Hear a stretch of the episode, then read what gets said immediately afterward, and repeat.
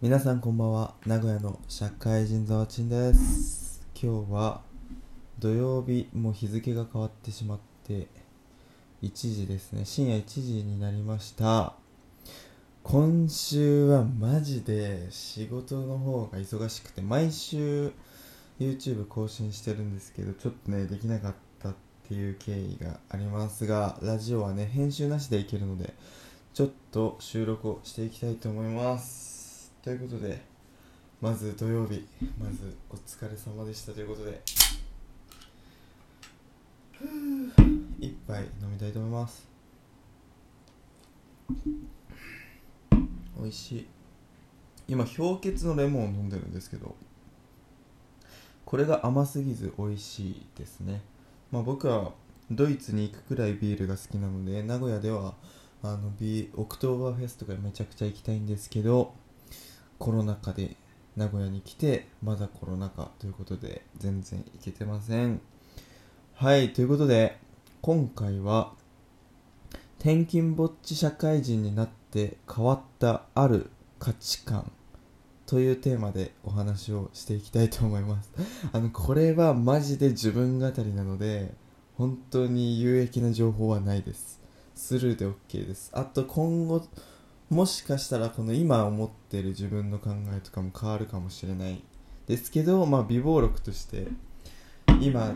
社会人えー、去年の4月からやって今8月だから1年半経たないくらいに感じてることっていうのを話していきたいと思います。はいということで転勤墓地社会人になって変わったある価値観ということでまず学生の時の、まあ、自分の価値観っていうのなんですけど、まあ、ざっくり言うとなんか他人からどう見られるかっていうどういう評価を受けるかっていうなんかねあるじゃないですか。そういうなんか中二病ではないですけど今振り返ってみると自分の考えっていうよりかは他の人からどう見られるかっていう基準で選んでたかなってって思ってます。でなんでそう思うかっていうとまず大学選びなんですけどまあその高校の僕が行ってた高校はま全然偏差値が高い方とかではなかったんですけどなぜかその同じクラスの人とか、まあ、野球やってたんで野球部の中では絶対あの上位の大学に入りたいっていう思いとかがあって、まあ、結局その時は先生になりたいっていう思いがあったのでその教育学部に行ったんですけどあの、まあ、教育学部って多分いっぱいあってあの偏差値とかそういうのではわからないくらい例えば教員排出率が高いとかいろんななんか大学の特色とかあると思うんですけどなるべくその教育学部があってかつ同じ野球部の子がいけなそうなレベルみたいな感じでなんかね見ちゃってた時がありました。はい。であの会社選び、まあ、大学に入学して先生じゃなくなってで会社選びっていうところも他人からどう見られるかどういう評価なのかみたいなとこをあの今振り返ると気にしてたかなって思います。というのも大学まで野球をやっててで野球部のなんか農会みたいなのがあってそこで4年生の進路みたいなのを発表するんですよね1人ずつ。でそれでそんなに知られてない企業を言いたくないなみたいなところがねあったんですよね心の中に。それでまあ就職活動に入ってあのまあ実際に本当にマスコミ業界、まあ、テレビ局と広告代理店っていうのを主に見てたんですけど、まあ、実際に本当に楽しそうだしワクワクするなっていう思いで就職活動をね教育学部の教員から切り替えてしてで入社したっていうところですね。でそこまではまあ学生でしたと。入社したところまで。で1年が経過したまあ1年目が経過した時も、まあ、1年目って大体その上の人の仕事をついて回る、まあ、サブキャラ的なポジションで自分の意思で動くとか、まあ、自分で回す仕事っていうのはあったとしても本当に小さいものでまあそれは当然回せないからそうなんですけどあのまあ教えてもらう立場っていう1年が経過しました。で今2年目の、えっと、8月なので2年1年と4ヶ月かなが経過したっていうところでで2年目になるとあの自分で回す仕事っていうのねありがたいことにまあいただけてそれが増えるんですよね。自分でやっていかないといけない仕事が。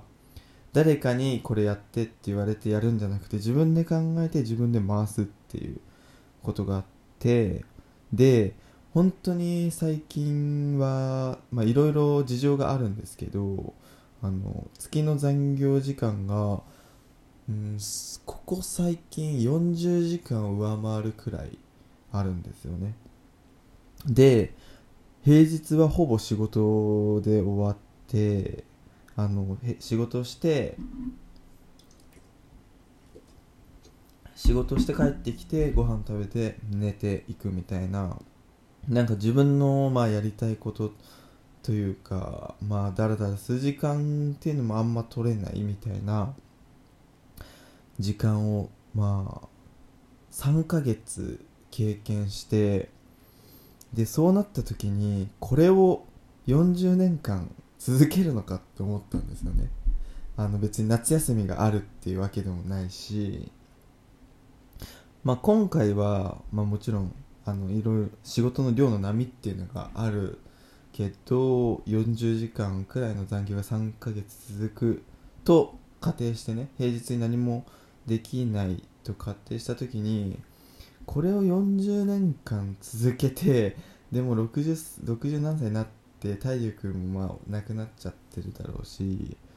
てなったなんか自分の社会人の終わりから今の自分の24歳の自分を見つめた時になんかそもそも自分のやりたいことがその65歳で終わった時にできたって言えるのかっていうと多分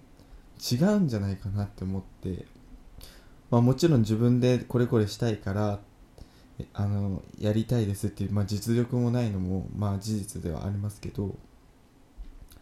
で、まあ、自分の人生の時間も限られているしってなった時にあの自分って何したいんだろうなみたいな。どんな仕事したくてこの業界に入ったんだっけみたいな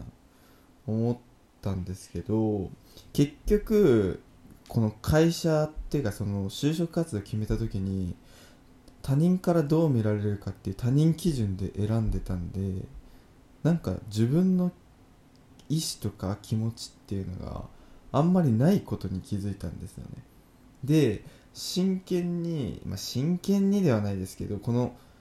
えーと、残業40時間くらいの3ヶ月を経過して思ったのがなんか働きたいと思う人のために働きたいなっていうまあなんか仕事って人生の中で大きな時間を要すると思うので働きたいと思う人のためにこの自分の人生の時間を使いたいっていう風な結論に至ったんですでこの働きたいと思う人っていうのはあの結婚して奥さんのためとかそういう恋愛的な意味じゃなくて今だったらあのコロナ禍であのもうずっと休業要請されてて保証も出てないみたいななんか飲食店さんのようななんか必要な困っているとか助けを必要としている人に対するなんかサービス事業をあのしたいっていうね思うようになったんですよ。働きたいと思う人っていうのは要はなんか困っている人ですよね。困っている人を助けたいなそんな仕事がしたいなっていうふうに思ったんですよ。これはもう他人基準のところからもう自分がどうしたいかっていう自分の価値価値観基準に戻ってると思うんですけどで困ってる人を助けたいっていうのがまあ結論ですと。でこの考え方って親の DNA を受け継いでるなってその時に思ったんですよ。で僕の、まあ、父親といとこまあ両方男なんですけど僕の家系の男ってみんな警察官なんですよ。要は困っている人を助けるっていう仕事ですよね。で自分だけ広告会社ででたまになんでかなんかやんわりなんで俺警察になんなかったんだろうなみたいな思ったことがあってまあ別になりたいと思った時期があったわけじゃないんですけどでも今社会人2年経過して助けたいと思う人に助け困っている人を助けたいっていうこのなんかどっかのこの根底にある部分は多分この血がつながってるから同じなんじゃないかなっていうねことをね最近気づきました。これって学生の時には絶対気づかないことで実際に本当に仕事に追われる3ヶ月を経過したから分かったことなんじゃないかなって思ってます。なんであの学生の時は他人の評価基準だったんですけど今は自分の評価基準っていうところになったっていうのがあの転勤墓地社会人になって変わったある価値観基準っていうところですね。でもちろん社会人2年目なのでまだまだ全然会社に貢献できてないんで、まあ、そういうやつが言う言葉じゃないっていうのはもう100も承知なんですけどその上でこの今の仕事は全力でやりつついつか働きたいと思う人、まあ、困っている人のためにする事業みたいなところをやりたいなってそういうふうに思いながら社会人生活を送りたいなと思っています。という話でした。最後までご視聴いただきありがとうございます。おやすみなさい。